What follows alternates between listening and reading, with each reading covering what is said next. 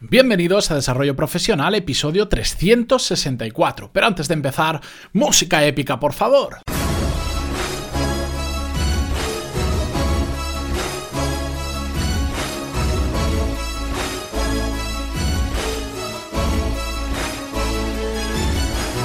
Muy buenos días a todos y bienvenidos un martes más a Desarrollo Profesional, el podcast donde hablamos sobre todas las técnicas, habilidades, estrategias y trucos necesarios para mejorar cada día en nuestro trabajo.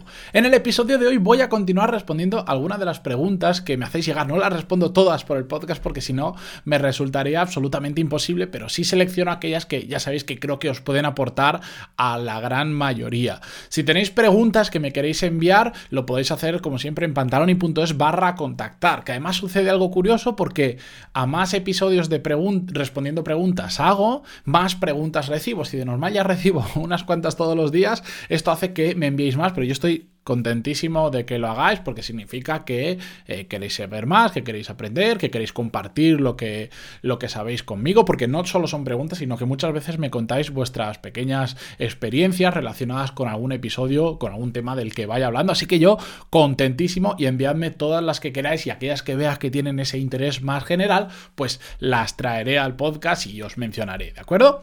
Dicho esto, y antes de comenzar, como siempre, como siempre, recordaros que en pantaloni.es tenéis todos esos cursos, de los cuales hoy vamos a hablar un poco de ellos, donde aprender y desarrollar las habilidades profesionales que son claves para mejorar en vuestro trabajo, para poder ascender, para poder optar a mejores puestos de trabajo, que al final es lo que buscamos todos cuando estamos trabajando para una empresa. Además, ya sabéis que tenéis cuatro clases gratis para ver cómo funciona desde dentro, ¿de acuerdo?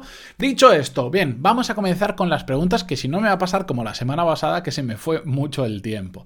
La primera pregunta nos la envía María y dice, buenas tardes Matías, no te he escrito nunca, aunque hace ya mucho tiempo que te que te escucho, por lo que aprovecho para darte las gracias por todo lo que haces con tu podcast. Me encanta cómo compartes los consejos haciéndolos amenos y sobre todo accionables. Pues muchas gracias a ti, María, y a todos los que escucháis todos los días, porque si, sin vosotros realmente es que el podcast no podría seguir y si te parecen accionables, eso sí que es bueno, porque al final la teoría no sirve de nada si no la podemos llevar a la realidad.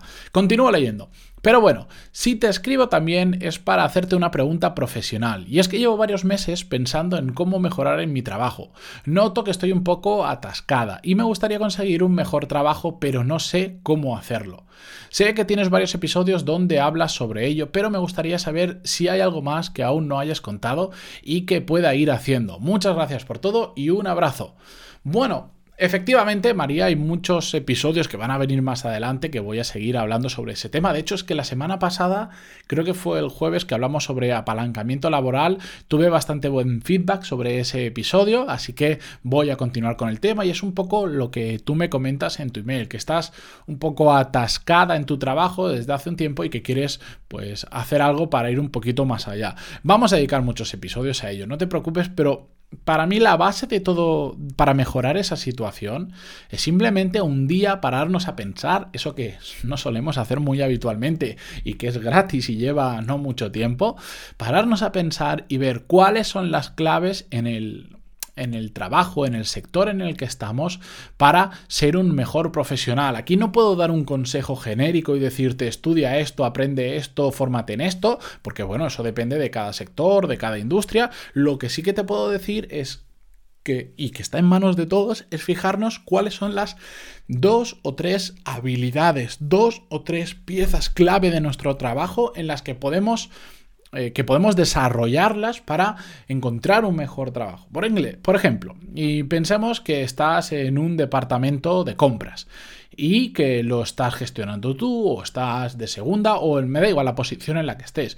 Y te das cuenta un poco investigando de que, bueno, eh, con la formación que tienes actualmente puedes eh, continuar por ahí, pero si quieres llegar a una empresa más grande, a una multinacional o a un sector que esté más expandido que, por ejemplo, que por España o de habla hispana, vas a necesitar hablar inglés mm, bastante bien porque las compras empiezan a hacer internacionalmente. Ya no vale con llamar al proveedor local o al proveedor que compartes el mismo idioma, sino que vas a tener que empezar a buscar proveedores eh, de Francia, de Alemania, de China, de Japón O de donde sea. Y ahí donde se habla todo es en inglés. Bueno, pues ya tienes claro que si quieres ir a una multinacional en un puesto de compras bastante alto, mínimo, mínimo vas a necesitar un inglés bastante bueno, porque si no, simplemente no vas a tener acceso a ese puesto. Y este es un ejemplo que os pongo muy evidente, pero que muchas veces nos olvidamos de eso. Queremos ir a más, queremos ascender, queremos buscar un mejor trabajo, pero no nos molestamos en pensar, en pensar cuáles son las habilidades que son claves para ese tipo de trabajo. Por eso yo, a María y a todos los que estáis escuchando el podcast, os vuelvo a insistir, frenad un poco y si realmente queréis mejorar vuestro trabajo, parad a pensar cuáles son esas claves, cuáles esas dos o tres habilidades, cosas que dependan de nosotros. No vale que sea que dependan de otra persona, que si tengo el contacto, que si. No, no. Cosas que dependan únicamente, única y exclusivamente de nosotros y poneros a trabajar en ello, sea lo que sea. Todos lo podemos hacer. Y no quiero decir que sea mañana, que la semana que viene vayas a conseguir ese trabajo. No, pero sí que puedes empezar hoy mismo a formarte, a practicar, a lo que tengas que hacer para desarrollar esa habilidad. Y que con el tiempo te va a permitir acceder a mejores puestos de trabajo y salir un poco de ese atasco. De hecho, ya veréis que en el momento en que simplemente os ponéis a a formaros, a ejercitar, cambia algo en nuestra cabeza, estamos más motivados porque empezamos a encontrarle un sentido al día a día, decir, bueno, quiero, voy a seguir empujando por aquí porque sé que al final voy a abrirme nuevas puertas. Y eso es solo eso, solo ese sentimiento, esa motivación ya hace que empecemos a salir de ese atasco, de ese aburrimiento, de ese apalancamiento de estar todos los días en el mismo trabajo y ver que no evoluciona, ¿de acuerdo? Así que espero que María, que te haya servido y a cualquiera que estéis en esa situación también, pero no os preocupéis que a lo largo de las próximas semanas vamos a seguir hablando sobre este tema porque eh, ya me ha llegado varios emails diciendo que os ha gustado mucho y que siga por favor. Así que yo encantadísimo. Siguiente pregunta, en este caso nos la envía Juan José, que además de un oyente es un suscriptor de los cursos, que me dice, qué grande eres Matías. Bueno, aquí una aclaración eh, como salí en, en, varios episodios de Así lo hacemos con Alex Martínez Vidal y John Boluda y, como es en tono más de cachondeo, se exageró mucho mi tamaño, cuando me conocéis en persona, tengo gente que me ha dicho, uy, pues no eres tan grande como te imaginabas. a ver, a ver, pequeñito no soy, mido 1,94 y, y, estoy, vamos a decirlo, fuertote en, el sentido de que me sobran algunos kilos. Y, soy bastante grande, sí, pero tampoco creéis que soy un gigante, que no llego ni a los dos metros, ¿de acuerdo? Que después me conocéis en persona y me decís eso de no creía que eras, creía que eras más grande. Bueno, bueno, sigamos con el tema que me desvío. ¿Qué grande eres, Matías? Me encantan estos nuevos episodios de preguntas y respuestas, así que ahí te envío la mía, que me haría mucha ilusión escucharla en uno de esos episodios pues aquí la tiene Juan José, porque además es que creo que va a aportar a muchos. Continúo, dice, me interesa mucho que saques el curso de gestión de equipos porque desde hace relativamente poco, menos de un año, me dice entre paréntesis, ascendí en mi trabajo y desde entonces tengo un pequeño equipo de cuatro personas a mi cargo y me está costando mucho hacerlo funcionar. No solemos cumplir los plazos que nos marcamos y me veo un poco superado por la situación. Sé que es un equipo pequeño, pero es mi primera experiencia como jefe, y esto me lo pone entre comillas, y me encantaría escuchar algún consejo que me puedas dar un saludo desde Cantabria.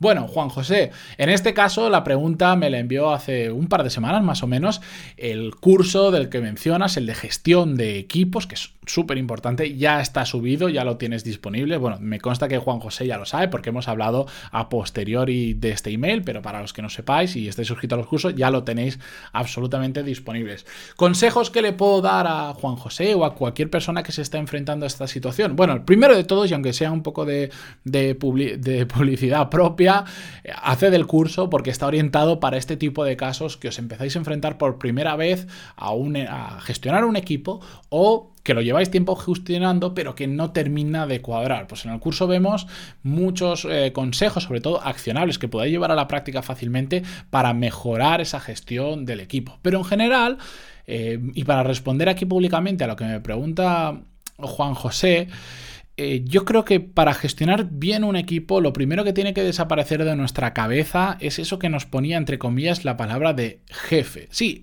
Evidentemente, cuando gestionamos un equipo, eh, normalmente se suele asumir que somos jefes de esas, en su caso, de esas otras cuatro personas que tiene a su cargo. Pero yo cambiaría esa palabra por... No me gusta la palabra líder, pero bueno, e, es que es realmente lo que es. Eres el líder de un pequeño equipo, aunque sí, aunque tengas más poder en la empresa, aunque se te pueda considerar un jefe, yo creo firmemente que si tú te consideras jefe de una persona, em, tu actitud es muy diferente a si te consideras una persona que simplemente gestiona, en este caso, a otras cuatro personas, que tiene, eh, que tiene que llevarlos, que tiene que ayudarles y tiene que liderarlos en el proyecto en el que estéis trabajando simplemente creo que ese cambio de mentalidad ayuda mucho, porque si no, muchas veces, ya lo he visto en muchas ocasiones, personas que cuando ascienden o cuando les ponen un equipo a su mando, eh, como se creen jefes, creen que lo que tienen que hacer es mandar. Simplemente, soy jefe, yo mando, tú ejecutas y me reportas. Y eso no es para nada así, lo vemos en el curso de gestión de equipos. Al final lo que tenemos que hacer es crear en que ese equipo sea, digamos, una pequeña familia que luche siempre a favor de los mismos objetivos y que funcione realmente como el engranaje de un reloj. Tenemos que estar todos muy sincronizados, tiene que funcionar muy bien, tiene que haber mucha, una muy buena relación entre los miembros del equipo y además tiene que haber un eh, una forma muy fácil de comunicarte, hay que ser francos el uno como el otro, no puede ser que porque tú te consideres el jefe y transmitas eso, digamos, a tu mini organización, la gente al final pues tema decirte algo porque tú eres el jefe o no se comunique de la misma manera que se comunica con otro compañero porque tú eres el jefe, porque tú mismo estás imponiendo esa barrera de yo soy el jefe, tú eres el empleado. Y es que esto lo digo porque no solo lo plantea Juan José, sino porque es que lo he visto muchas veces. Gente que se empeña en poner una línea, en crear una barrera y decir, yo soy el jefe, tú eres el empleado, si yo digo A, tú haces A y no me discutas. Y ese es un gran error. Eso, eh, bueno, pues igual antiguamente funcionaba en la época de, nuestros padres, en la época, bueno, eran, eran formas diferentes de, de gestionar empresas sigo creyendo que aún así en aquella época mm, seguro que una persona que lo hiciera de otra manera le iba a funcionar mejor, pero hoy en día cada vez menos eh, con los movimientos laborales que hay, como está cambiando la sociedad, esa figura de jefe eh, y empleado al uso no funciona. Al final somos todos compañeros y cada uno tiene una serie de responsabilidades. En este caso, tu responsabilidad es liderar al equipo y liderar al equipo, como veremos en el curso de liderazgo que tendréis disponible a final de esta semana, el viernes, no se trata de mandar, se trata de ayudar a las personas a las que estás liderando. Y de hecho, mm, voy a traer a un amigo que, una vez hablamos sobre este tema, que trabaja en Canadá, que lo he dicho alguna vez, tengo ganas de traerlo, se llama Pablo, trabaja en una empresa bastante importante y, y me gustaría hablar de... Lo quiero traer porque quiero que comparta su experiencia de cómo pasó de formar parte de ese equipo a de repente liderar un equipo y cómo su rol cambió, pero cambió el rol, cambió los objetivos, cambió la forma de trabajar, pero no cambió ese sentimiento de yo soy parte de un equipo y me da igual si hoy soy simplemente un trabajador, si soy un jefe o si soy lo que sea. Voy a, mira, justo cuando termine este episodio voy a escribirle le voy a, voy a ver cuándo lo puedo traer, a ver cuándo sincronizamos horarios, porque él está en Canadá y va a ser un poco más complicado, pero seguro que se anima y que creo que os va a aportar un montón. Así que con esto em, le envío un saludo a Juan José, que además sé que es un fiel oyente y, lleva mucho tiempo suscrito a los cursos, lo cual se lo agradezco muchísimo. Os animo a que me enviéis más preguntas, así las en el podcast, que creo que además os están gustando bastante los episodios y eso pues hace que quiera traer más episodios de este estilo. Y lo podéis hacer, ya lo sabéis, en pantaloni.es barra contactar, me podéis escribir ahí o si queréis también me lo podéis enviar a través de los comentarios de iVoox, aunque prefiero que lo hagáis por email, así simplemente lo puedo eh, organizar más fácilmente. Dicho esto, y como siempre, muchísimas gracias por vuestras valoraciones de 5 estrellas en iTunes, vuestros me gusta y comentarios en iVoox, pero sobre todo por estar ahí al otro lado escuchando. Continuamos mañana con un nuevo episodio. Adiós.